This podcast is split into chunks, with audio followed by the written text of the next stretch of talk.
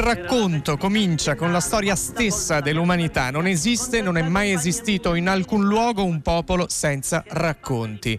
E siccome non esiste una domenica senza Zazà, direi che ci siamo. Ci siamo, io sono Gaetano Prisciantelli, mi trovo a Bari questa domenica pomeriggio, la passiamo in tanti. Siamo tanti, siamo carichi, siamo pronti, nonostante siamo meridionali ed è pomeriggio, invece della pennica oggi ci diamo la sveglia con i nostri ospiti che sono i eh, Kalashima. Sono tornati a trovarci, abbiamo presentato insieme un disco pieno di energia che si chiama K e la citazione di prima era di Roland Barthes, è doveroso informare i nostri ascoltatori di quello che diciamo e perché quella citazione? Perché da Bari, dalla sede Rai della Puglia, oggi parleremo insieme ai nostri ospiti di fiabe, parleremo e suoneremo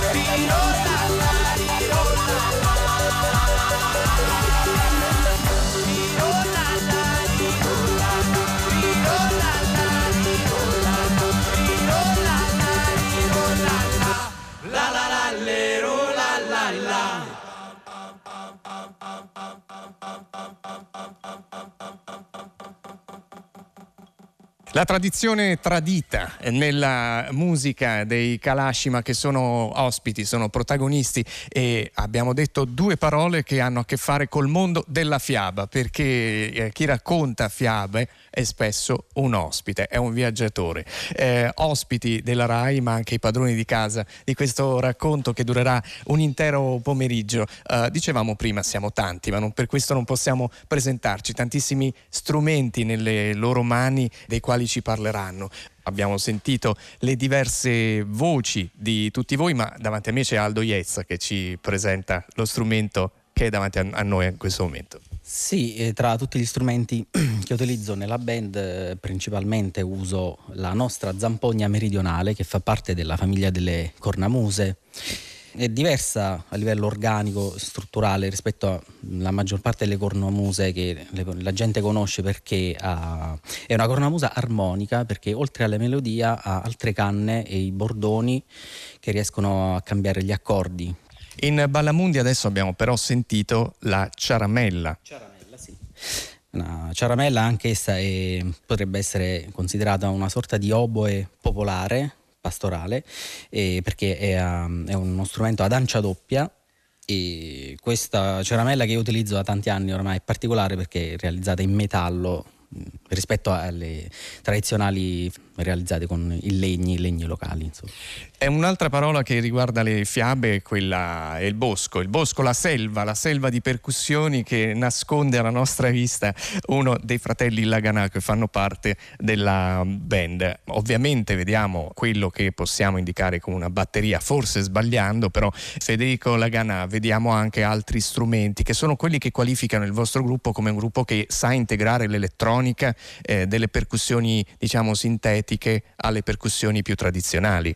Sì, a livello ritmico, a livello di percussione, siamo partiti dal tamburello tradizionale salentino imparato al fianco dei vecchi cantori, ma poi i diversi ascolti e diciamo, la voglia di innovare, di trovare nuove soluzioni ci ha portati ad avere un eh, set, quindi un eh, risultato timbrico eh, ibrido di questo tipo, mescolando eh, i caon, alcuni pezzi di batteria o percussioni elettroniche, digitali, sintetizzatori completamente a suo agio con questa quantità di strumenti ai quali si aggiungono per le percussioni eh, sintetiche ma anche per altri effetti sonori campionati dico da profano Michele Delia che è qui davanti a noi. Allora un paio di laptop e poi vedo una tastiera eh, che però avrà un nome più specifico. Sì. Questo è uno degli storici synth con i quali tutta la musica che conosciamo dal pop all'elettronica è stata creata, si chiama Korg MS20 esiste da circa gli inizi degli anni 70, questa è una riedizione per i giorni nostri che si adatta ai giorni nostri, si può interfacciare con il computer. Sono i campionati, sì, infatti come diceva prima Federico, eh, la cassa che suona Federico è campionata, quindi ha un suono che è sempre lo stesso, che si ripropone e che viene mandato dal computer. E un sacco di sequenze che sono tutti suoni che solitamente non si possono riprodurre in un live per assenza di personale, diciamo così, e quindi vengono in, sommati in un computer e poi inviati al mixer principale. Noi vediamo molto ballare e saltare, ehm, soprattutto quando lo strumento lo permette. Nel caso dello strumento che è davanti a me in questo momento è un po' più complicato per due motivi. Mm, il motivo minore è l'ingombro dello strumento che nominiamo subito così eh, togliamo anche un po' di curiosità a chi ci ascolta. Come lo chiamiamo? Lo strumento lo chiamiamo organetto diatonico la voce che avete appena sentito è quella di Luca Buccarella. Uno strumento che si può studiare al conservatorio, ma poi lo studio si fa anche andando a cercare i maestri in giro per l'Italia. Diciamo che al conservatorio è, è, stato introdotto forse negli ultimi due anni in alcuni conservatori che si occupano più di musica popolare, anche perché è uno strumento che deriva dalla cultura popolare del sud Italia, ma eh, anche in Europa nel Sud America. È uno strumento abbastanza semplice, sicuramente molto simile alla, alla, fisarmonica. E la sfida è proprio cercare di utilizzare questi strumenti semplici della cultura popolare per fare musica moderna musica moderna che si fa con ogni genere di strumento, incluse le chitarre. Eh, Massimiliano De Marco, però la curiosità nostra riguarda questo strumento che vedo indicato come lira calabrese. Ho tradotto bene dall'inglese del, del, del bugiardino della vostra band? Esattamente, uh, io mi occupo delle corde, quindi quest'anno nell'ultimo disco K abbiamo voluto provare a utilizzare anche la lira calabrese, che non è il mio strumento principale, ma ci piaceva mettere in evidenza le sonorità splendide della lira calabrese. Io mi occupo poi di tutte le altre corde, come la chitarra classica, la chitarra elettrica, il mandolino e il buzuki irlandese, che la fa da padrone in questo set. Noi andiamo avanti a raccontare i vostri strumenti, ma a raccontare anche voi, perché voi siete stati sul palco del Medimex qualche giorno fa a introdurre Patti Smith, che mm, non è una cosa che succede in tutti i vostri live. Poi sui social abbiamo visto che eravate in posa con Patti Smith, alla quale avete mh, mm, consegnato uno dei vostri strumenti, in particolare quello più iconico della musica salentina, uno dei vostri tamburi, Riccardo Laganà. Patti Smith, eh, che era in posa con uno dei vostri tamburi, lo ha anche suonato? Le avete insegnato come si fa? Sì, ci ha chiesto come si fa e quindi le abbiamo dato i primi, i primi rudimenti per eh, suonare questo strumento incredibile. C'è da dire che è stato ovviamente un, un momento magico per noi incontrare una leggenda della musica mondiale come lei e con nostra grande sorpresa ci ha dedicato delle parole bellissime, ci ha detto che eh, ha, apprezzato tantissimo il concerto, che ha ballato durante tutto il nostro set, eh, ha, ha, notato quello che dicevi tu poco fa, la, la, le peculiarità di questi strumenti che eh, non è semplicissimo trovare in giro per, per i grandi festival del mondo. E è stato un momento, soprattutto ci ha eh, riempito d'orgoglio appunto il suo apprezzamento per la nostra musica e poi abbiamo chiacchierato un po', abbiamo sorriso insieme, era veramente una, un, un, momento pieno, intenso, ecco, pieno di magia. A suonare insieme però non ci siete riusciti? No, eh, ma chissà, chissà.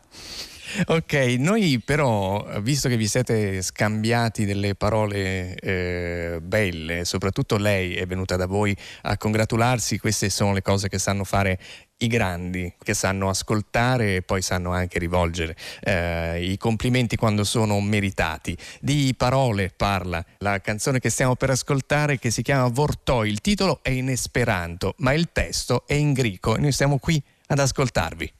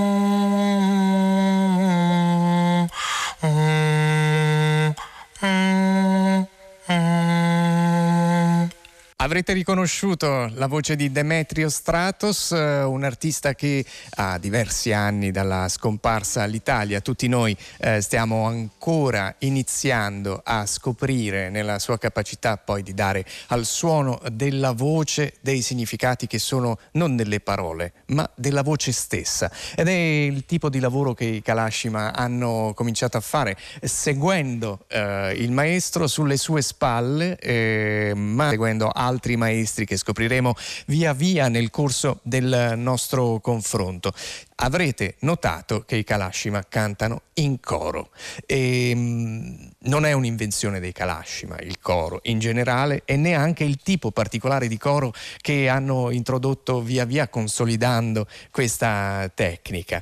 Demetrio Stratos diceva la voce può raccontare delle storie senza ricorrere alle trame, proprio perché la voce ha il suo corpo, ha la sua trama.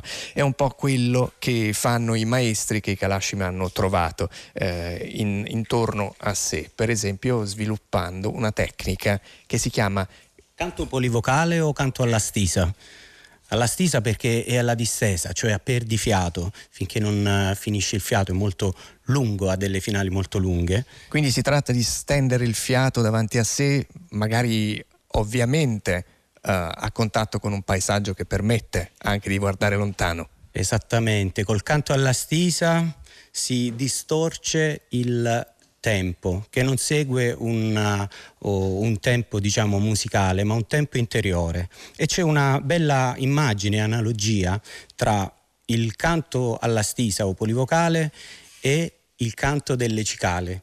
Proprio come nel canto delle cicale inizia una voce che ne determina la tonalità, il motivo e anche l'andamento e tutti gli altri la seguono. Ovviamente questa descrizione a noi che mm, ascoltiamo la vostra musica non è che ci permette subito di capire di cosa state parlando e dove dobbiamo andare. Possiamo per esempio provare a trasformare questa immagine dove ancora una volta, come nelle favole, nelle favole sono gli animali che ci insegnano, ci insegnano la, la virtù, ci insegnano il carattere. Abbiamo appena nominato le cicale che in questo caso insegnano a cantare. Quando intorno a noi non troviamo poi i maestri in carne ed ossa, non troviamo i maestri umani, forse possiamo ritornare a questo esempio che è stato appena indicato. E allora di quale tipo di coro parliamo? Non lo diciamo con le parole, proviamo a dirlo con la voce.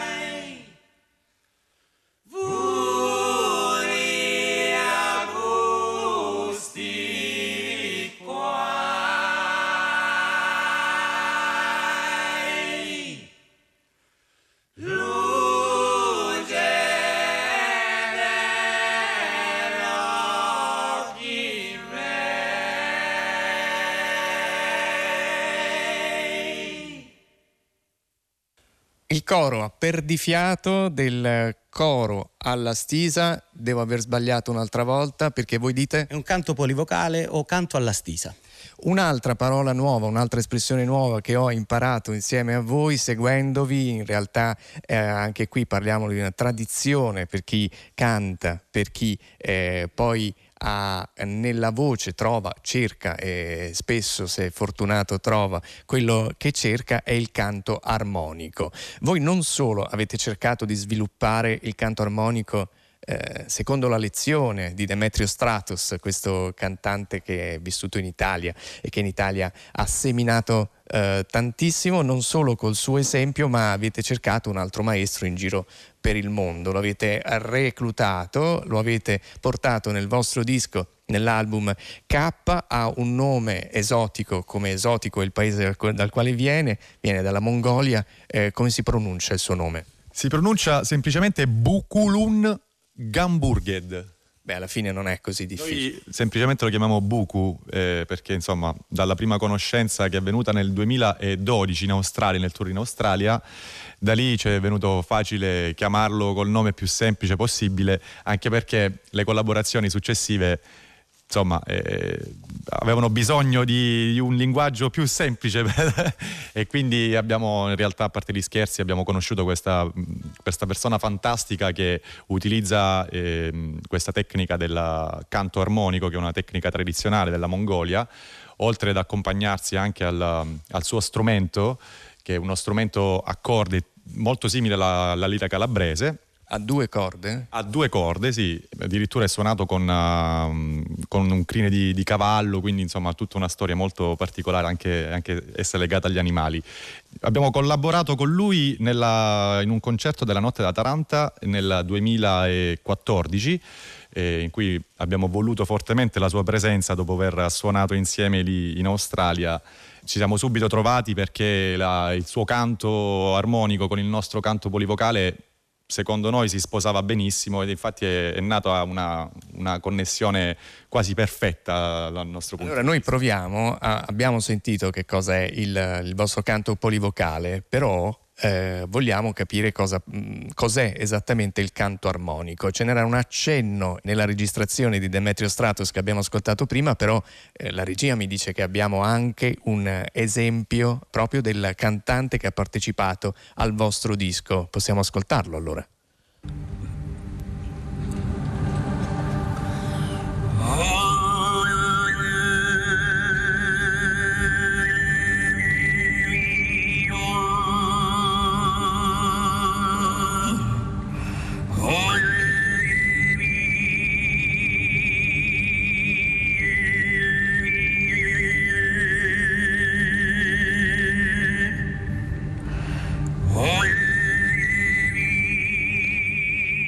Allora ciò che accade, noi sentiamo due suoni distinti, la cosa incredibile è che vengono fuori dalla stessa persona. Tre, anche tre, quattro suoni, in realtà sono tutti armonici che vengono prodotti da, dal corpo, in realtà da tutte le cavità della faccia, ma non solo, anche della gabbia toracica, quindi è una vibrazione interna che produce questa melodia bellissima composta da appunto tantissimi suoni che possono essere 4, 5 più abili, anche riescono ad aggiungere più, eh, molti più armonici. Che cosa ha detto lui quando gli avete detto ecco mettiamoci qui e adesso ci insegni quanto ci vorrà? E come ha reagito? Ma in realtà lui è una persona molto buona, molto gentile, si è subito... Vi ha sorriso. Ci ha sorriso. Però vi ha spiegato diciamo, che... Era, era, un po', come dire, pessimista del fatto che potessimo imparare così velocemente. Noi in sei, magari prendendo un armonico ciascuno, siamo riusciti a... E siete tornati al coro. Ma come se non bastassero tutti questi musicisti che abbiamo intorno a noi oggi qui a Zazà, a Bari, eh, ci ha raggiunto anche un ospite eh, di, questa, di, questo nostro pomeriggio, Carmine Tundo. Ciao, buon, ben trovato. Ciao, un saluto a tutti. Noi siamo felici di avervi ascoltato prima nelle prove e quindi vogliamo riascoltarvi subito. Carmine Tundo è eh, tra gli artefici di una specie di miracolo della musica eh, della vostra generazione, la Municipal. Abbiamo detto qualcosa sul genere dei Kalashima, possiamo dire qualcosa sul genere di La Municipal? Sì, io mh, mm, lo definisco come un cantatorato crepuscolare, cioè diciamo che poi si sposa anche con il pop ed il rock, però il termine cantatorato crepusco- crepuscolare mi piace molto. È vero che stai per unirti ai Kalashima in questo momento per cantare insieme quello che è stato poi il singolo, eh, accompagnato da un videoclip molto poetico, eh, il singolo dell'album K eh, dal titolo You Beat, è vero che state per suonarla insieme? Sì, sono felice del loro invito, veramente felice soprattutto per il mischiare delle strade che possono sembrare molto distanti, però poi quando ci si trova insieme a fare musica siamo, siamo vicinissimi. Noi di Zaza siamo felici di ascoltarvi adesso.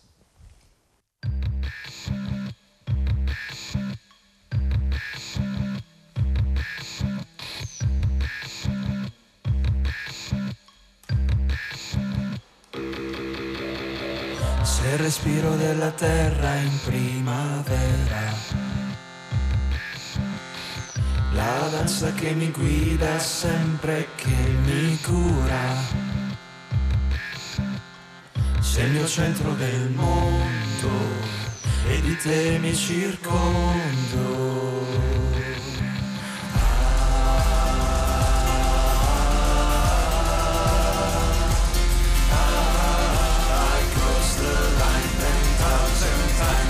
profumo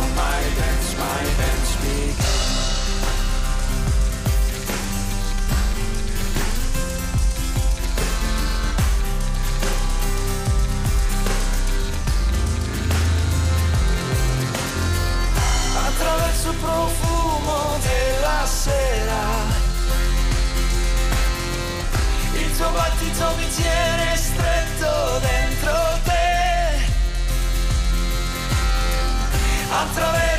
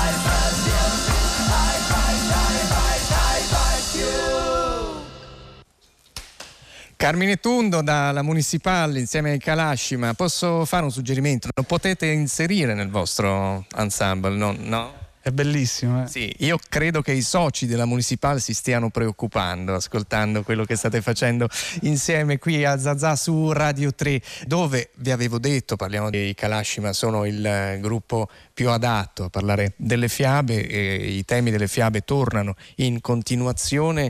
Come diceva Levi Strauss, è possibile un antropologo lo sa, è possibile rintracciare all'interno di ciascun mito anche le circostanze storiche in cui questo mito si è affermato. Però c'è anche uno storico che si chiama Piero Bevilacqua che dice che non è di epoche storiche che dobbiamo parlare quando parliamo di fiabe, di miti, ma ehm, di epoche e basta. Nel senso che c'è stata l'epoca del mondo arcaico che è stata molto legata ai miti e tutte le paure che circondano eh, la società contemporanea riguardano alla fine la scomparsa di questo grandissimo patrimonio. Dal 1975 esiste in Germania la Deutsche Markenstrasse, spero di averlo detto bene, ovvero la strada tedesca delle fiabe. Sono 600 chilometri che attraversano luoghi di interesse culturale legati ai fratelli Grimm che tra il 1806 e il 1812 si dedicarono alla raccolta di fiabe popolari.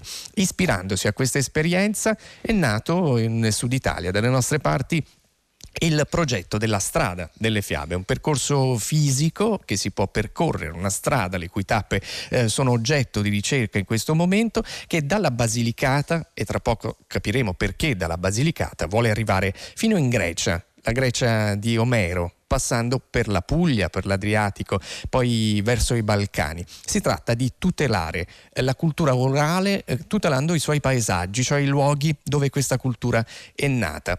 Quindi non si possono tutelare le epoche, ma solamente gli spazi e i legami delle comunità con gli stessi spazi. Di questo si sta occupando anche un'antropologa che è nostra ospite oggi a Zazà. Si chiama Laura Marchetti. Eh, Laura Marchetti, le chiediamo di spiegarci meglio di cosa si tratta.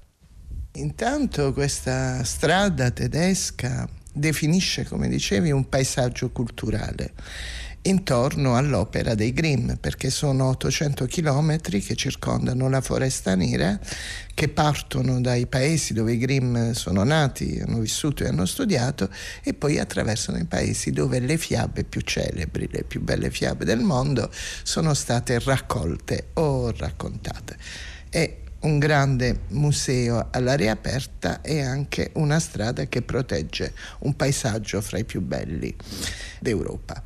I Grimm però dicono a un certo punto che tutto quello che hanno fatto, tutte le cose bellissime, da Cenerentola a Pollicino a Ansel e Gretel, queste fiabe bellissime vengono dal lavoro di un italiano che 200 anni prima in un posto molto simile alla Germania, alla Foresta Nera, cioè la Basilicata, la Lucania, come è più bello dire terra dei boschi, ha fatto la grande raccolta da cui poi sono venute le fiabe europee. Giambattista Basile, letterato, governatore in alcuni paesi della Lucania e autore del celebre Pentamerone o Lo conto degli conti, il divertimento per i piccirilli. Ora si annoiava un po' Basile, però aveva dei paesaggi bellissimi di fronte. E da questi paesaggi, nonché dai narratori popolari, trasse ispirazione per le fiabe più famose. Allora con la regione Puglia, con eh, l'assessore alla cultura, con, eh, mi piace, vorrei citarlo, Aldo Patruno, un bravissimo dirigente del, dell'ufficio cultura, visionario quanto colto, abbiamo pensato di fare la stessa cosa qui in Lucania e in gemellaggio con la Puglia. Una strada di 1600 km che parte dai posti dove è nato Basile, attraversa i posti dove le fiabe di Basile sono state raccontate, arriva in Puglia attraverso 13 percorsi e poi prosegue fino alla Grecia, nell'ipotesi che molte delle fiabe popolari, soprattutto le fiabe di mare, perché c'è una distinzione fra fiabe di terra e fiabe di mare, risalgano al mito greco e la Grecia è ben contenta di fare questa strada perché così insomma si collocherebbe come una delle radici culturali d'Europa, come una matrice simbolica di tutta la cultura popolare europea. Un eh, convegno recente vedeva la fiaba alla base dell'identità europea, come funziona l'idea della fiaba come cifra dell'identità di un continente. Si guarda, la, la fiaba è una donna di strada. Questa idea della strada ci piace molto, è molto tedesca. I tedeschi hanno la romantische strasse, anche un altro paesaggio culturale. Ci piace di più dell'idea di parco, che pure è un'altra parola bellissima, significa paradiso. Eh. Ma il parco è sostanzialmente chiuso, protetto è un luogo protetto all'interno del territorio. La strada invece è aperta alle contaminazioni, agli incontri e dà questo senso dell'apertura, del cammino, dell'incontro e dell'attraversamento è il cuore del progetto sulla fiaba, della fiaba e anche dell'Europa, perché l'Europa si è fatta nei cammini, l'Europa è locale, eh una bella parola che ci viene dal movimento verde, no? e cioè è nello stesso tempo locale, legata ai luoghi, alle identità specifiche, alle diversità, però proprio attraverso questa storia di derive e approdi, di contaminazione, ha raggiunto una universalità molto forte. E la fiaba ha questo segno, perché la fiaba è, dice Calvino, legata agli aromi locali legata a Gravina e a Sant'Eramo, a Kassel e a Parigi. E però la fiaba, essendo frutto di pellegrinaggi di persone che portavano merci, di semplici curiosi, di stranieri di passaggio, magari anche marginali, ha eh, subito un processo di continua trasmissione da un popolo all'altro, da una comunità all'altra, che l'ha resa nello stesso tempo globale e non solo locale. Perciò con la Treccani abbiamo avviato un processo che non solo è legato alla costruzione del paesaggio culturale, della strada delle fiabe vere e proprie, ma un processo di riconoscimento della fiaba popolare nei beni immateriali dell'UNESCO come segno dello spirito di Europa, uno spirito nello stesso tempo legato all'identità e alle comunità, però a identità e comunità che sono capaci di meticciarsi, di ascoltarsi reciprocamente. Laura Marchetti ha scritto molto di fiabe anche nell'ultimo libro che ha per titolo Samar, la luce azzurra a Itaca, Roma, Baghdad. Innanzitutto il titolo Samar, che cosa vuol dire? Parola bellissima, una parola araba di difficile traduzione se non con una insomma, locuzione più ampia, vuol dire raccontare, ma precisamente raccontare alla notte. È una cosa che piace molto alle donne arabe. Le donne arabe spesso di giorno sono prigioniere, non possono fare tante cose e neanche parlare perché la Sharia eh, gli udud della Sharia glielo impediscono, però la notte le donne arabe salgono sulle terrazze, ci dice una grande scrittrice marocchina che è Fatima Mernissi, le case arabe, poi le città arabe hanno tante terrazze, una vicino all'altra, salgono sulle terrazze e parlano. E a chi parlano? Parlano alla luna, raccontano alla luna anche curafà, cose non vere fiabe diremmo noi, o miti. E però in questo parlare alla luna attraverso l'immaginazione trovano la loro libertà. Questa parola però è anche una parola ancora più complessa, Samira. Non è solo una donna che sa fare il samar, che sa raccontare, ma Samira è anche una donna accogliente perché nel mondo arabo la narrazione e l'accoglienza sono profondamente legate. C'è una ospitalità narrativa. Samar è infatti anche una cerimonia che si fa nella famiglia. Quando si è finito di mangiare, dopo tanto tè alla menta, la famiglia si raccoglie e in genere una donna comincia a raccontare. Anche qui fesserie, aneddoti all'inizio. Poi piano piano questi aneddoti si strutturano strutturano in un vero e proprio racconto, che è un racconto della famiglia. Ma se in queste serate, perché accade tutto di notte, c'è un ospite che viene da lontano, magari portando il suono dei cammelli del deserto, la voce dei gin, le notti magiche arabe. Se c'è uno straniero, tutto diventa più divertente, più interessante, perché lo straniero ti porta delle storie, storie del mare, storie del deserto. E allora la narrazione si intreccia. All'accoglienza e la cerimonia diventa una delle cerimonie più belle a cui ci capita di assistere, se ancora sopravvive. Tre luoghi nel titolo, i luoghi sono Itaca ed è la Itaca e delle sue storie, la Roma di Petronio, cui è attribuito il Satiricon, la Baghdad associata a Sherazad e alle Mille e una notte. I nostri musei sono pieni di vasi decorati e le decorazioni di questi vasi sono riferite alle storie, ai miti e sappiamo che molti di questi vasi erano uh, nel bagaglio dei viaggiatori ed è come se questo ci suggerisse che viaggiare nell'antichità significasse portare delle storie ed è come se la storia fosse un passaporto per presentarsi agli altri e allo stesso tempo una sorta di protezione. Viaggiatore, accompagnati alla tua storia perché questo ti garantirà di essere riconosciuto. E qui torniamo alla storia come elemento comune di popoli che non si conoscono. Guarda, l'hai detto benissimo. Naturalmente c'è una passione etica e politica in questo libro che deriva dalla, dal sentimento veramente di smarrimento e anche dal sentimento di di qualcosa che pagheremo nella storia per quello che sta accadendo in Europa, la chiusura dell'Europa, soprattutto in Italia, la chiusura dei porti. Questo non è solo atroce, cioè è atroce perché le vite delle persone sono distrutte ma è atroce anche perché viene rotta l'unità politica del Mediterraneo, la quale, la coinè mediterranea, la quale si reggeva su questo mondo di scambi e di incontri e come dici tu, su uno scambio per cui il passaporto era la storia, chi veniva dal mare era ben accolto perché anche se diverso portava in cambio una storia.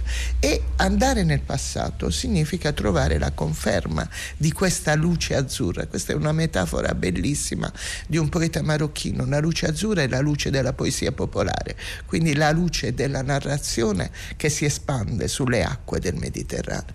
Andare indietro nelle storie classiche, nelle storie che sono alla radice del Mediterraneo, significa proprio trovare questi momenti di scambio. Accade a Ulisse alla corte della straordinaria regina Arete che lo accoglie non solo dandogli da mangiare, ma lo accoglie dicendo al suo popolo adesso ascoltiamo la storia di questo straniero, uno straniero che si presenta come un naufrago, come uno di quei disperati che oggi insomma a Lampedusa avremmo ributtato a mare e accade in una fabula milesi, in un'antica favola che Petronio raccoglie nel eh, Satiricon eh, dove una ciurma di marinai e di prostitute, però ritrova la sua unità attraverso il racconto de, di una storia di una donna che ritrova la passione e l'amore dopo la morte e lo ritroviamo soprattutto in questo libro che è veramente un libro che accomuna tutto il Mediterraneo perché è stato per la prima volta tradotto in Francia ma poi viene dalla Siria, dall'Egitto, dall'India, dalle coste del Marocco e della Sicilia che è Le Mille e una notte dove una fanciulla che andava non nelle discoteche, ci dice il libro, ma nelle biblioteche, che conosceva tutti i filosofi e tutti i poeti antichi e tutte le storie, e una fanciulla riesce con la parola, con l'immaginazione, a entrare nella mente del suo assassino e a curarlo. E a curarlo proprio con la storia in questo libro si tenta di dire che oltre a questa unità che bisogna ritrovare assolutamente, unità narrativa, la storia, fiaba o mito che sia, o novella o leggenda, serve anche alla ricostruzione psicologica dell'io. E Ulisse è, non è più, è nessuno ha detto nel canto precedente sono nessuno, non ha più niente, eppure narrando pian piano ricostruisce la sua identità e diventa anche pronto per riandare nella sua comunità.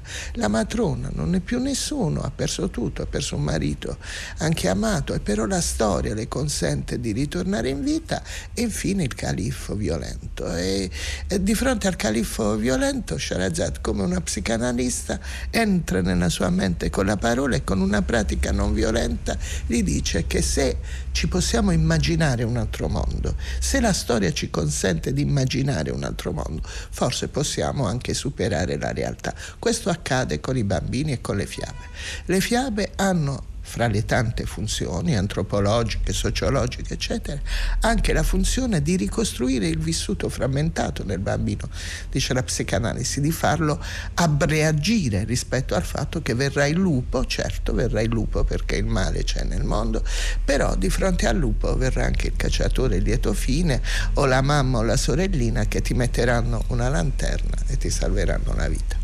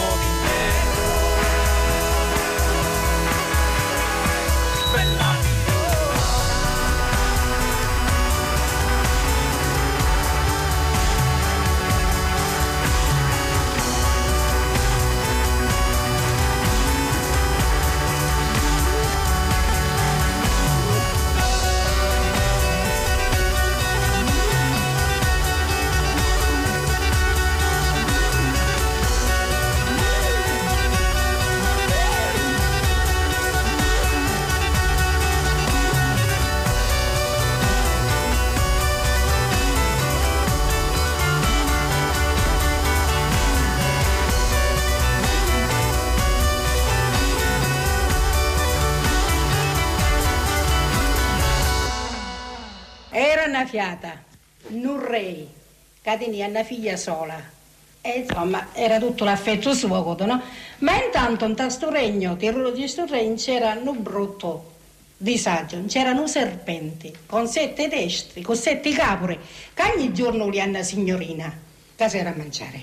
E tutti i giorni le davano una signorina, no? A, a, a furia di tanti giorni è toccata la fiata un re. Toccata. E lo re allora è dato un banno, no? Detto, cinque salva la fiata un re si la sposa. Abbiamo ascoltato un frammento di alcuni documenti preziosi che abbiamo chiesto alla discoteca di Stato che ce li ha gentilmente concessi e che i nostri ascoltatori potranno recuperare sul sito di Radio 3 nello spazio di Zazà che è questa trasmissione, la trasmissione che state ascoltando, ehm, documenti importanti dicevo che fanno parte di un archivio, l'archivio etnico linguistico musicale della discoteca di Stato iniziato nel 1962 1992 per volontà di Diego Carpitella, eh, documenti importanti perché in tutta Italia eh, gli etnologi che facevano parte di questa rete hanno raccolto dei documenti. Il documento che abbiamo appena ascoltato fa parte di questo scrigno, di questo tesoro e che noi mh, mm, cominciamo a scoprire insieme a Domenico Copertino che è un antropologo eh, buongiorno. Buongiorno. Ben trovato con noi, ricercatore all'Università della Basilicata, Grazie. che ha ascoltato con noi sulla base del fatto che conosce meglio di noi il materiale, le stesse fiabe, ma anche il lavoro eh, svolto in quegli anni, ci può spiegare un po' che cosa abbiamo ascoltato? Sicuramente una fiaba. Certo, questa è una fiaba eh, tratta dal primo inventario nazionale delle tradizioni orali non cantate, che fu un'operazione eh, voluta dalla discoteca di Stato, proprio che eh, fu frutto delle registrazioni sul campo condotte dai ricercatori che lavoravano con gli strumenti della discoteca di Stato nel 68 e 69 e poi in seguito nel 72. E questo uh, primo inventario, appunto, importante primo perché eh, prima uh, di questo catalogo esistevano certo cataloghi di tradizioni orali cantate, quindi canzoni popolari, esistevano alcuni cataloghi di fiabe e altre narrazioni, altri testi narrativi popolari regionali, quello della Sicilia e della Toscana, ma non c'era un uh, catalogo, quindi un inventario nazionale di tutte le tradizioni orali non cantate italiane. Ebbene, questo catalogo fu curato eh, da Alberto Maria Cirese e Liliana Serafini e in un primo periodo anche da Oronzo Parlangeli. Quindi l'importanza fu questa, catalogare, raccogliere un una serie di documenti che stavano per scomparire e eh, metterli in relazione con la letteratura popolare europea e mondiale, se vogliamo, catalogata da Arne e Thompson. Domenico Copertino, alcune espressioni che furono coniate in quegli anni o che comunque diventarono popolari in quegli anni eh, indicavano proprio l'importanza di fare questo lavoro. La mutazione antropologica del popolo italiano, per esempio. Quanto era scontato per questi intellettuali comprendere che era proprio quello il momento di iniziare a registrare con i primi registratori di, di, di, consumo, con registratori portatili, queste fiabe. In questo caso la voce che abbiamo sentito è stata registrata a Manduria, in provincia di Taranto. Infatti non era assolutamente scontato, fu importante l'idea di accorgersi che quelle tradizioni stavano scomparendo, che appunto era in corso quella mutazione antropologica, tra virgolette e quindi l'operazione di raccogliere un materiale che eh, insomma, dopo pochi anni non ci sarebbe più stato e questo eh, vuol dire quindi operare, fare un'opera d'emergenza, un intervento d'emergenza. Ora gli antropologi, gli antropologi fanno tante cose, hanno tanti metodi diversi, non tutti per forza utilizzano eh, registratori, mezzi di eh, videoripresa, alcuni lo fanno, altri no. Ecco, eh, lo strumento di ripresa consente di documentare minuto per minuto quello che accade in maniera precisa, non perdere quasi niente. Ovviamente ci sono dei limiti e dei vantaggi in questo tipo di, di operazioni produzione. Loro lo utilizzarono e adesso abbiamo questo patrimonio, tra virgolette, immateriale che ci è arrivato proprio grazie a questo lavoro. Posso entrare nel merito? Tra le fiabe che la discoteca di Stato ci ha gentilmente messo a disposizione, tra l'altro un luogo fantastico nel centro di Roma, un edificio speciale, preziosissimo, ehm, ricco di questi materiali. Tra questi materiali, per esempio, si nota la differenza tra alcune donne che sono più imbarazzate, forse dalla presenza del, dell'etnografo oppure dal, dallo stesso registratore, e alcune che sono più rilassate, forse perché sono delle narratrici consumate. È di questo che parliamo quando parliamo dei limiti di questo approccio. Uh, questo sicuramente è uno dei limiti, ma appunto come hai detto tu, alcune sono perfettamente a proprio agio davanti al registratore. Quindi uh, Può, può, non essere un limite. Ecco, dipende da come l'etnografo si pone nei confronti dei propri interlocutori. L'etnografia prevede tempi lunghi, quindi non arrivare con il registratore e subito registrare, ma entrare in relazione. Ecco, la relazione etnografica è quello che conta nel rapporto tra etnografo e le persone con cui egli o ella lavora. Queste fiabe pugliesi che abbiamo recuperato negli archivi della discoteca di Stato hanno sicuramente qualcosa in, molto in comune con eh, fiabe analoghe eh, reperibili in altre parti del mondo, ma hanno qualcosa di speciale. Che cosa eh, lei da antropologo riesce a notare di particolare, per esempio, in questo frammento del racconto dei tre cani e il serpente dalle sette teste che abbiamo ascoltato? La cosa eh, sensazionale della fiaba è proprio quella che dice, cioè che ha delle specificità locali che risiedono eh, nella lingua, nelle caratteristiche della lingua, nel modo eh, in cui i narratori eh, sono espressione di una località specifica, ma contemporaneamente la fiaba è distribuita eh, virtualmente in tutto il mondo. Ecco, sicuramente tutte le fiabe che furono catalogate da Arne e poi da Thompson sono sparse in tutto il il territorio euroasiatico. Ecco, Thompson parla tranquillamente del mondo tra virgolette occidentale come un mondo che va dall'Irlanda all'India e comprende i paesi musulmani, quindi ben oltre quello che noi oggi intendiamo in modo limitato per Occidente. Domenico Copertino, io direi che adesso noi ascoltiamo che cosa racconta la fiaba di cui abbiamo solo sentito un assaggio poco fa. Si tratta del racconto dei tre cani e il serpente dalle sette teste, raccolta a Manduria.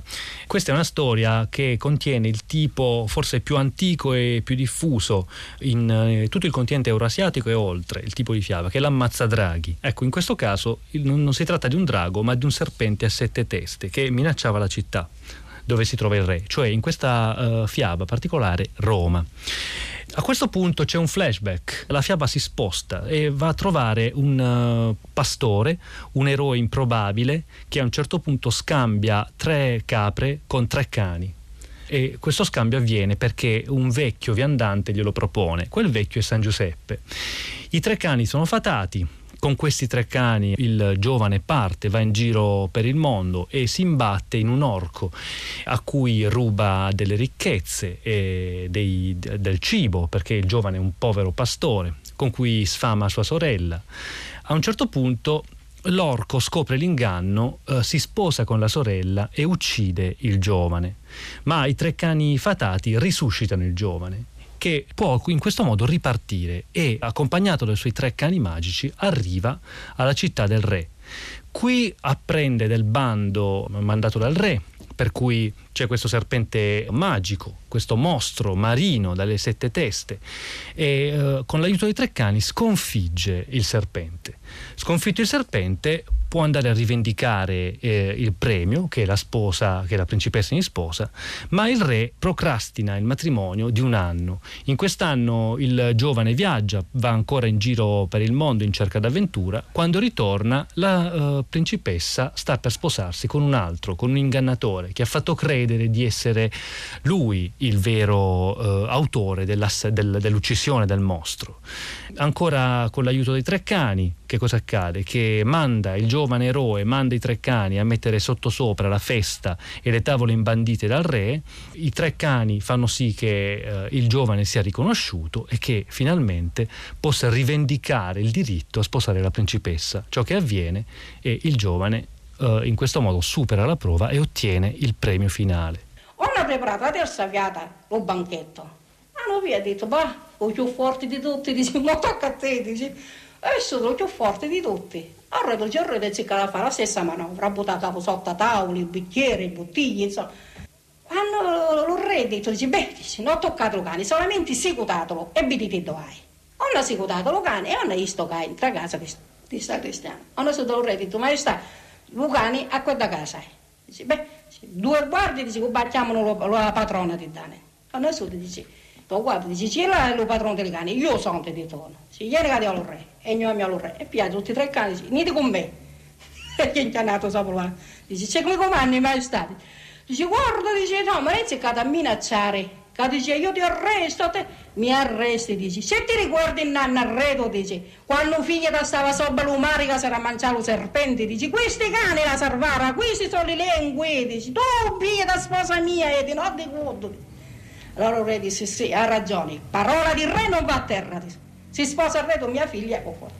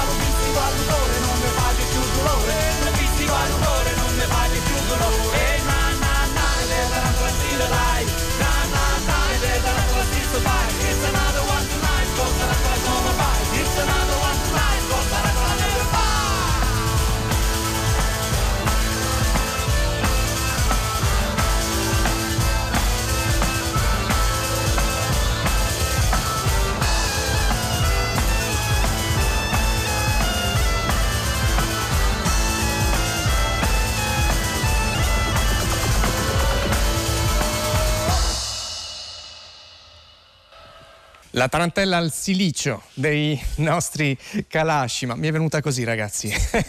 Eccoci, eh, mi muovo tra tanti strumenti e tra tante persone che li suonano. Massimiliano De Marco con eh, le sue chitarre, eh, forse è la persona che può mm, meglio spiegarci quali possono essere i commenti eh, delle persone che si dichiarano più vicine alla tradizione. Ecco, eh, immagino che a voi si avvicinino in, tante, in tanti a dire, beh però la tradizione è un'altra cosa, la tradizione si fa in un altro modo e la tradizione nostra è un'altra. Che cosa rispondete quando vi viene fatto notare che la vostra musica è abbastanza stratificata per chiamarsi così?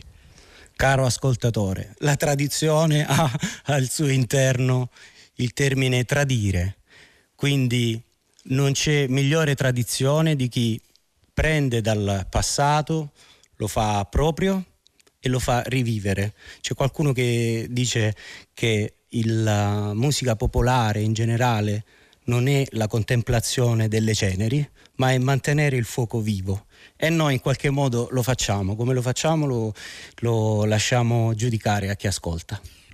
E allora la vostra tradizione non sta dentro una fortezza, possiamo dire così, con eh, un riferimento a quello di cui stiamo per parlare. Luca Buccarella, non avete eh, rinchiuso i suoni, ma probabilmente più che in una fortezza stanno per strada. La ricerca continua e questo è il segreto secondo noi, cercare non fermarsi mai e farsi quantomeno eh, sorprendere sempre anche da, da, incontri, anche da suoni che possono sembrare urbani, quali può essere un suono di un semaforo, di un clacson, può diventare perché no, una, un qualcosa da cui prendere spunto e da cui partire per un nuovo viaggio. Quindi è sempre, è sempre la ricerca di qualcosa che ci possa stimolare, e, insomma è sempre una, un interplay di, di, di scambi, di, di visioni, è sempre quello poi il segreto. Finora a Zazà abbiamo parlato della fiaba come veicolo e luogo dell'identità popolare, ma nelle fiabe troviamo spesso i luoghi del potere, per esempio i castelli, dove i sovrani risiedono e dove i sovrani si difendono. Eh, Vito Bianchi, storico, archeologo, è di nuovo con noi. Buongiorno, ben trovato a Zazà. Ben trovato e buon, buongiorno a tutti i radioascoltatori. Vito Bianchi, eh, come ci spieghiamo il fatto che eh, nelle fiabe ricorra questa dicotomia tra il bosco e i luoghi dove vivono gli eroi, che non sono eh, persone importanti di solito, e il fatto che poi si stagli sempre all'orizzonte un castello? Ma eh, bisogna dire che mh, dall'immaginazione popolare più antica è stato trasmesso ai nostri giorni questo concetto del castello, il castello in una duplice accezione, cioè un castello bianco principe, potremmo dire, e un castello nero orco.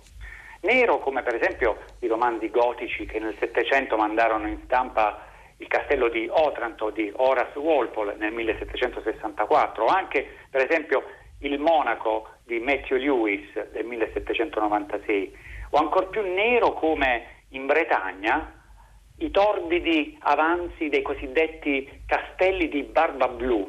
Barba Blu è una figura identificabile con il maresciallo Gilles de Ré, condannato alla pena capitale nel, nel XV secolo per aver commesso delle orribili nefandezze sui bambini più che sulle donne. E quindi evidentemente la celebre favola di Charles Perrault ha un fondamento reale, un fondamento reale che poi ha continuato a riecheggiare sin nella Cina, che è una Cina medievalizzata del regista Zhang Yimou. Eh, in un bel film del 1991, Lanterne Rosse, ambientato appunto in un castello brumoso mm, della Cina, la concubina protagonista subisce la vendetta del marito padrone per aver visitato la stanza segreta, la stanza del sangue, la camera del sangue ed è la stessa Bloody Chamber descritta da Angela Carter nel 1979 nella riscrittura di un racconto imperniato intorno dentro gli ambienti che potremmo dire portentosi, ostili di un lugubre castello. E quindi il noir dei castelli, il nero dei castelli, torna a colpire oltre ogni tempo e il codice genetico della loro fama sinistra riesce anche adesso a, ad ammantare di terrore un po' le coscienze. Invece il bianco dei castelli delle, delle fiabe è un cromatismo, se vogliamo, più recente, che discende in buona parte dalla concezione ottocentesca, potremmo dire, di un romanticismo vissuto fra le nostalgie, i vagheggiamenti di un medioevo così anche un po' sognato, eh, trasognato. E quindi ecco questo locus fabule che si cristallizza magicamente, per esempio, nel castello stupefacente di Neuschwanstein, elevato da Ludwig II di Baviera nel 1869, che poi viene ripreso con le torri cilindriche snelle, svettanti, dove viene ripreso per il castello di Cenerentola a Walt Disney World in Florida, in questo mondo fiabesco eh, riprodotto col candore di queste architetture sormontate da guglie azzurrissime. E quindi c'è un ambiente da sogno, un ambiente da sogno che innesca appunto suggestioni particolari, le stesse che eh, coinvolgono per esempio dei novelli sposi che decidono di ospitare ancora oggi il ricevimento nuziale all'interno di castelli adibiti per l'occasione al ristorante e in questo modo si immergono in una favola, in una fiaba, se ne sentono i personaggi, almeno per un giorno. E questo riporta poi a Bruno Bettelheim, che ci ricorda come il compito delle fiabe risieda nel dare espressione simbolica proprio ai riti di, pas- di passaggio o anche ai riti iniziatici, caratterizzati dalla fine di una determinata condizione esistenziale e dalla rinascita in una nuova dimensione. E quindi, festeggiato nel castello, il matrimonio riscopre concretamente una simile dinamica.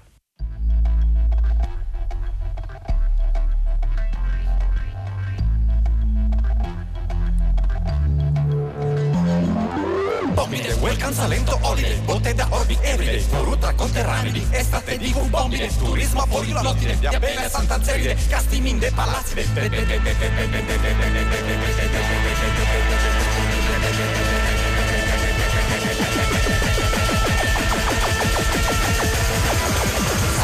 Rocks and pizzica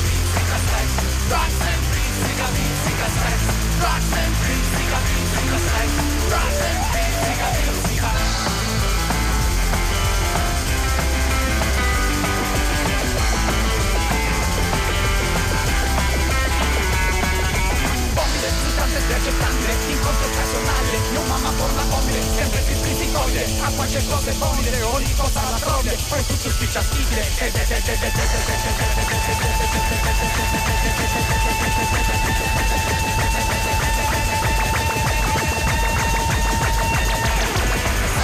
Rocks and pizzica, pizzica sex Rocks and pizzica, pizzica sex Rocks and pizzica, pizzica sex Rocks and pizzica, pizzica Oh!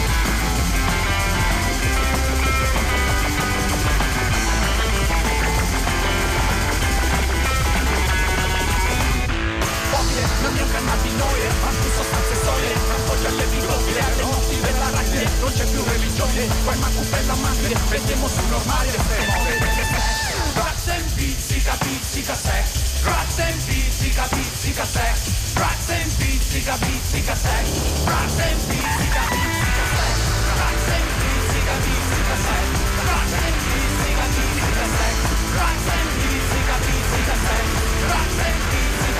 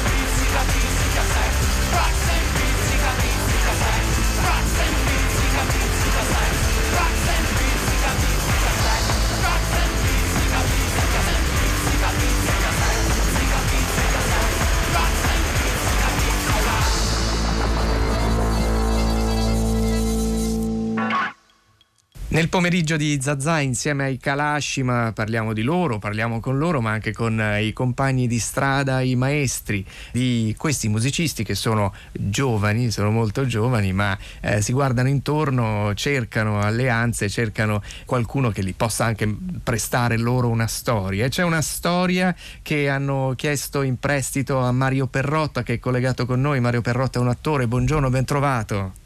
Buongiorno, un saluto a chi ci ascolta e un saluto a voi. E allora, da dove mm, riprendiamo questa storia? La prendiamo da un disco, da un disco del Sì, 2010. 2010, Riccardo sì. Laganà, il disco si chiamava Santa Maria del Foggiaro, che è il Ecco. nome della piazzetta di Alessano, del nostro piccolo paese, e noi eravamo giovani, eravamo giovani emigranti perché eravamo eh, partiti tutti per andare a studiare, come spesso accade dai, dai nostri paesi, chi a Roma, chi a Milano, chi a Bologna, chi a Parma, e vivevamo questa condizione di nuovi emigranti, nuovi giovani emigranti degli anni 2000 accade un giorno di eh, scoprire un, un tesoro che per noi si, si rivelò una fonte incredibile di emozioni, di eh, racconti, di vita vissuta, che era racchiuso in- appunto in un percorso che si chiamava Emigranti Express, a cura di Mario Perrotta.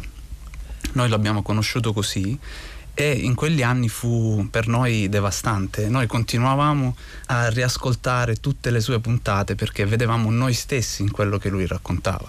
Fin quando poi eh, arrivò il momento di registrare il nuovo disco nel quale c'era un, un brano dedicato appunto alla tragedia di Marcinelle dell'8 agosto 56 e abbiamo mh, cercato un po' di coraggio per cercare di contattare il nostro, il nostro e vi siete fatti avanti. E ci siamo fatti E allora avanti. Marsinelle, la storia che vi unisce, non è una fiaba, non ha un lieto fine perché è una tragedia che riguarda gli emigrati italiani all'estero e Mario Perrotta, eh, lei ha- aveva già lavorato su questo testo e lo ha Sì, poi eh. portato dentro il disco dei Kalashima. Sì, eh, in realtà eh, la, la tragedia di Marcinelle è la favola nera dei nostri emigranti e quando dico nostri dico italiani in Belgio, nelle miniere del Belgio, perché ricordiamoci che per i primi dieci anni del dopoguerra a emigrare in Belgio erano su dieci emigranti, otto venivano dal nord-est, il famoso nord-est produttivo di oggi. Ecco, era il più grande bacino di emigranti in- nelle miniere del Belgio. Ecco, io con- con- raccontando quella storia, non solo Massinelle, ma tutta la storia della nostra migrazione in Belgio, eh, ho avuto la famosa svolta professionale, il cosiddetto botto, cioè sono passato dalla gavetta a essere Mario Perrotta. Quindi diciamo è il mio spettacolo cult che probabilmente se arrivo a 90 anni continuerò a fare pur avendo dimenticato come mi chiamo. e quindi fui ben felice di intervenire nel disco dei Kalashima con una storia legata a questo evento che davvero fu devastante, fu la prima diretta televisiva in Italia, il paese restò incollato ai, ai televisori per, per capire che cosa sarebbe successo e per me è, è una storia che in qualche modo racconta molto ancora di oggi, oggi che noi ci troviamo sull'altro fronte no, della, della barricata. Dei movimenti migratori. Mario Perrotta, mh, lei aveva ogni motivo per essere anche un po' geloso di questo materiale su cui aveva no. lavorato. E poi invece ha visto questi ragazzi, ha visto anche i loro occhi, forse li ha anche ascoltati prima di buttarsi e dire "Mm, sì, eh, mi presto e vi do una mano a portare via eh, dentro il vostro disco questa storia. Diciamo, diciamo se, se avessero fatto a mio, a mio giudizio ovviamente brutta musica eh, ed è un giudizio del tutto soggettivo avrei detto di no Quindi, eh, Grazie insomma, Mario. eh, beh, se- me- me- me- è così eh, e invece, invece, eh, mi piaceva molto quello che facevano e tendenzialmente eh, da sempre mi piace essere generoso con i colleghi di percorso di percorso artistico intendo anche se più giovani quindi l'ho fatto l'ho fatto davvero con, con gioia e poi eh, ripeto in quel momento in effetti come ha detto Riccardo c'era questa trasmissione che peraltro è una trasmissione della radio della RAI di Radio 2 eh, che si chiamava Migranti Espress che aveva avuto davvero un successo enorme forse perché era una bella trasmissione ma sicuramente perché andava in onda subito dopo Fiorello per cui c'era un traino, un traino pazzesco. E, e quindi insomma mi, mi, mi, faceva piacere far risuonare quelle parole, quelle, quelle storie anche in un percorso musicale che eh, zona che ancora non avevo frequentato sì. artisticamente. Per noi, per noi è stato quel periodo è stato incredibile e eh, avere la voce di, di, Mario nel nostro disco è stato incredibile perché, in, ripeto, in quel, in quel, momento lì noi scaricavamo gli MP3 di, di, Mario, li ascoltavamo mentre andavamo in università, mentre facevamo i viaggi in treno, mentre andavamo a fare la spesa, non ascoltavamo musica. Eh, eravamo giovani, eh, non scrivevamo canzoni con temi più o meno scontati, eravamo un po' fuori dal coro perché scrivevamo eh, di Guido Rossa, scrivevamo della questione meridionale a 20 anni e 18 anni, scrivevamo di Marsinelle il nostro idolo, la, la, voce che ci accompagnava durante le nostre giornate era Mario Perrotta. Abbiamo un disco con un brano scritto da noi, aperto dalla sua voce e questo ci ha reso felicissimi e tuttora siamo felicissimi di aver condiviso con lui una cosa che per noi era molto molto importante e molto bella. Mario Perrotta, io so che però la vostra amicizia dura tuttora perché siamo qui a parlare insieme, però avete fatto, vi siete incontrati, vi siete noi, diciamo, sì. come, come, come, è andata avanti dopo, dopo il disco? Beh non so mai se dire purtroppo o per fortuna. per fortuna siamo sempre fortuna, a lavorare. Forse, esatto, cioè, lavoriamo tanto eh, entrambi e quindi si fa difficoltà ad incontrarsi. Mario Perrotta voleva dirci anche su cosa sta lavorando in questo periodo. In questo momento sto ritornando uh, a incontrare lo psicanalista Massimo Recalcati che mi accompagna in questo progetto sulle tre figure fondamentali della famiglia, padre, madre e figli abbiamo debuttato a, eh, a dicembre scorso al piccolo di Milano con prima, il primo capitolo della trilogia dedicata al padre, adesso stiamo cominciando a occuparci della figura materna. Con Massimo faccio delle chiacchierate lunghissime, mi racconta un sacco di, di cose veramente molto affascinanti, a volte tragicamente affascinanti, da cui io poi traggo materia drammaturgica per lo spettacolo che lo dico anche in radio non vede coinvolto Massimo Recalcati perché ognuno fa il suo lavoro no? perché hanno telefonato per mesi chiedendo se nello spettacolo c'era anche Massimo Recalcati chiedendo un appuntamento. Massimo, sì, Massimo Recalcati fa lo psicanalista e io faccio l'attore. Grazie Mario Perrotta. Buon lavoro grazie a presto a, a teatro, alla radio o a un concerto grazie. dei Kalashima ciao Mario grazie. Ciao. Ciao. Ciao, ciao. ciao. E Mario Perrotta non è l'unico compagno di strada dei Kalashima, perché eh, a parte scegliersi a vicenda e mettersi insieme, che già è un'arte ed è un bellissimo risultato in, uh, in, questo caso, poi i compagni di strada per chi fa il loro tipo di musica sono essenziali per capire come fare, oppure se quello che si è fatto è giusto. L'importante è scegliere bene le persone dalle quali farsi giudicare. Massimiliano De Marco, si parla spesso di questi luoghi della musica tradizionale tradizionale che possono essere eh, le piazze, i cortili oppure le barberie e mh, mm, su barberie ci soffermiamo perché è lì che avete incontrato qualche personaggio interessante. Beh sì, noi, gran parte di noi viene da Alessano, insomma dal capo di Leuca, da Tricase. In particolare da Alessano c'è Antonio, il maestro Antonio Calzolaro, figlio di barbiere, che ha imparato l'arte del suonare il mandolino e la chitarra da suo padre.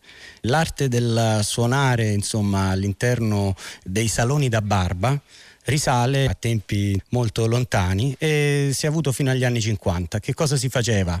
Quando non si lavorava si suonava e quindi il salone da barba diventava una uh, officina musicale dove si provava il repertorio che poi veniva suonato nei grandi palazzi o durante le serenate. Questo si unisce poi alla tradizione delle bande che forse è forte in tutta la Puglia. Da voi come va? Va molto bene, un tempo era famosissima quella di Squinzano e ce lo diceva anche un personaggio legato ad Antonio Calzolaro che ci ha fatto conoscere proprio Antonio Calzolaro e si tratta di uno degli alberi di canto, Uccio Aloisi. Poi le esibizioni, ecco, quello che non capita molto a questi personaggi è di entrare in sala di registrazione, perché poi anche quello è un mestiere, una cosa che, che si impara. Da questo punto di vista il riconoscimento del talento di questi artigiani della musica a volte è affidato anche ai, alla sorte o alla fortuna. In questo caso com'è andata? Con Antonio Calzolaro, almeno personalmente, suonavo da quando avevo nove anni e mi ricordo che nessuno ci considerava quando suonavamo nelle corti. Dopo pian piano qualcuno se ne, se ne è accorto e anche ultimamente abbiamo insomma, messo su un po' di dischi e quindi il tempo sinceramente fa da padrone in questo, la fortuna e l'attenzione di chi investe in cultura. Mentre parliamo, Carmine Tundo è tornato a far parte della cerchia dei Calasci, ma Carmine Tundo fondatore di La Municipal, perché quello che sta per succedere è una esibizione unica di voi insieme cantando un brano che si chiama I tuoi bellissimi difetti, che dà il titolo anche all'ultimo album della Municipal. Sì, il nostro ultimissimo singolo e dà anche il titolo all'album e al tour anche che porteremo in giro per quest'estate tutto l'inverno prossimo. Un brano così giovane è già una cover.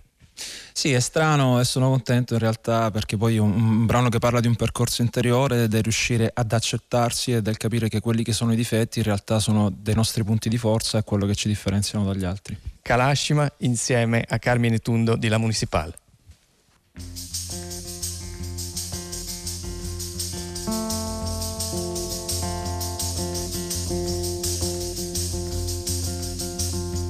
Cos'è quel neo che sulla bocca lo sai che mi spaventa un po'?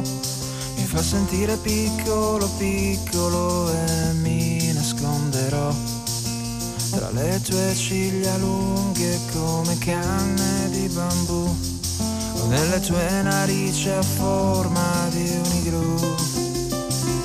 Lo sai che quella cicatrice che hai sul collo tanto ridere mi fa fa sentire sempre in estate anche se l'estate mi ucciderà.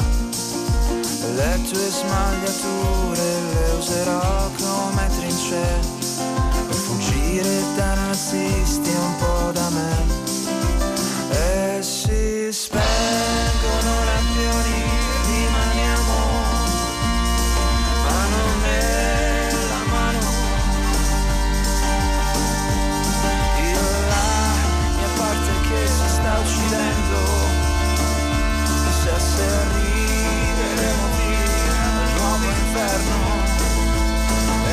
spengono nudi sul divano. A prenderci da dietro come cani e ritrovarci in fondo sempre più vicini. Lo sai che quella voglia che sulla schiena a volte mi tormenta un po' mi sembra un'isola deserta dove mi nasconderò. E aspetterò poi che qualcuno venga a chiamarmi da lassù per dire che la guerra è finita già da un po' e si spengono lampioni rimaniamo mano nella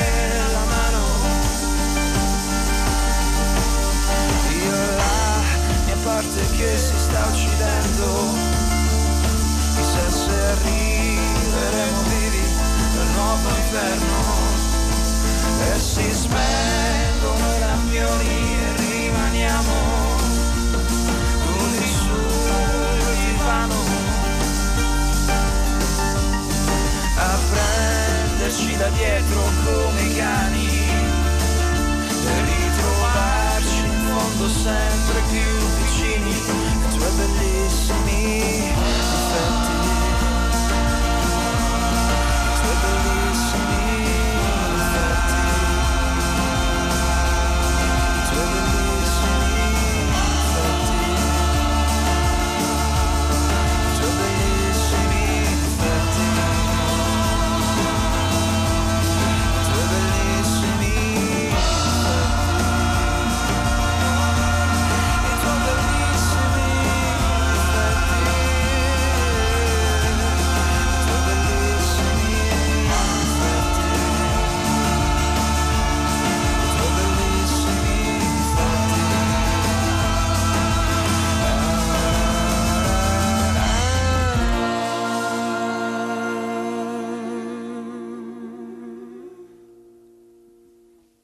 Difendere il paesaggio attraverso l'arte. Lo scultore belga Norman Mommens, che è scomparso nel 2001, nel 1970 scelse di vivere e lavorare nelle campagne di Presicce, nel punto più meridionale del Salento, dove ha studiato le architetture più antiche, ha scolpito figure fantastiche ed evocative che sono rimaste dopo di lui a vigilare su una terra magica. Ora fino al 23 di giugno una mostra multimediale allestita presso il convento degli Angeli di Presicce lo riscopre e ci permette di riscoprirlo. Eh, con noi c'è Ada Martella, buongiorno, benvenuta a Zazà. Buongiorno, buongiorno a voi. Ada Martella, che cosa avete deciso di mettere in mostra e che cosa viene fuori da questa mostra a proposito del rapporto tra eh, Norman Mommens e il suo paesaggio? Allora, eh, noi abbiamo deciso di mettere in mostra i suoi oltre 60 anni di lavoro. La mostra che c'è in questi giorni, che è partita ieri al Convento degli Angeli, è un gesto corale eh, ci sono ben 11 associazioni che hanno lavorato perché si realizzasse. Che tipo di attivismo ecologista ha inaugurato nel territorio Mommens? Allora, lui lo ha fatto sia come persona sia come artista, ma non c'era differenza. Ha collaborato insieme alle persone del posto per una famosa battaglia contro una centrale nucleare che volevano posizionare qui in Salento negli anni Ottanta. È stato uno dei primi a segnalare il problema dell'inquinamento della falda acquifera e di tutte le discariche abusive che adesso sono, come dire, cronaca, ahimè, di ogni giorno, ma 30 anni fa non ne parlava nessuno. E lui lo faceva eh, lo faceva come artista, quindi con lo pseudonimo di Nimbo, eh, lui che adorava i fumetti, aveva creato questo personaggio che si chiama Coppula Tisa e che è la lucertola salentina, che è la, la, la vedetta dell'ambiente. E quindi ci sono queste vignette molto simpatiche, molto umoristiche, in cui c'è questa lucertola che passeggia per il territorio e racconta alle sue amiche lucertole che cosa sta combinando l'uomo.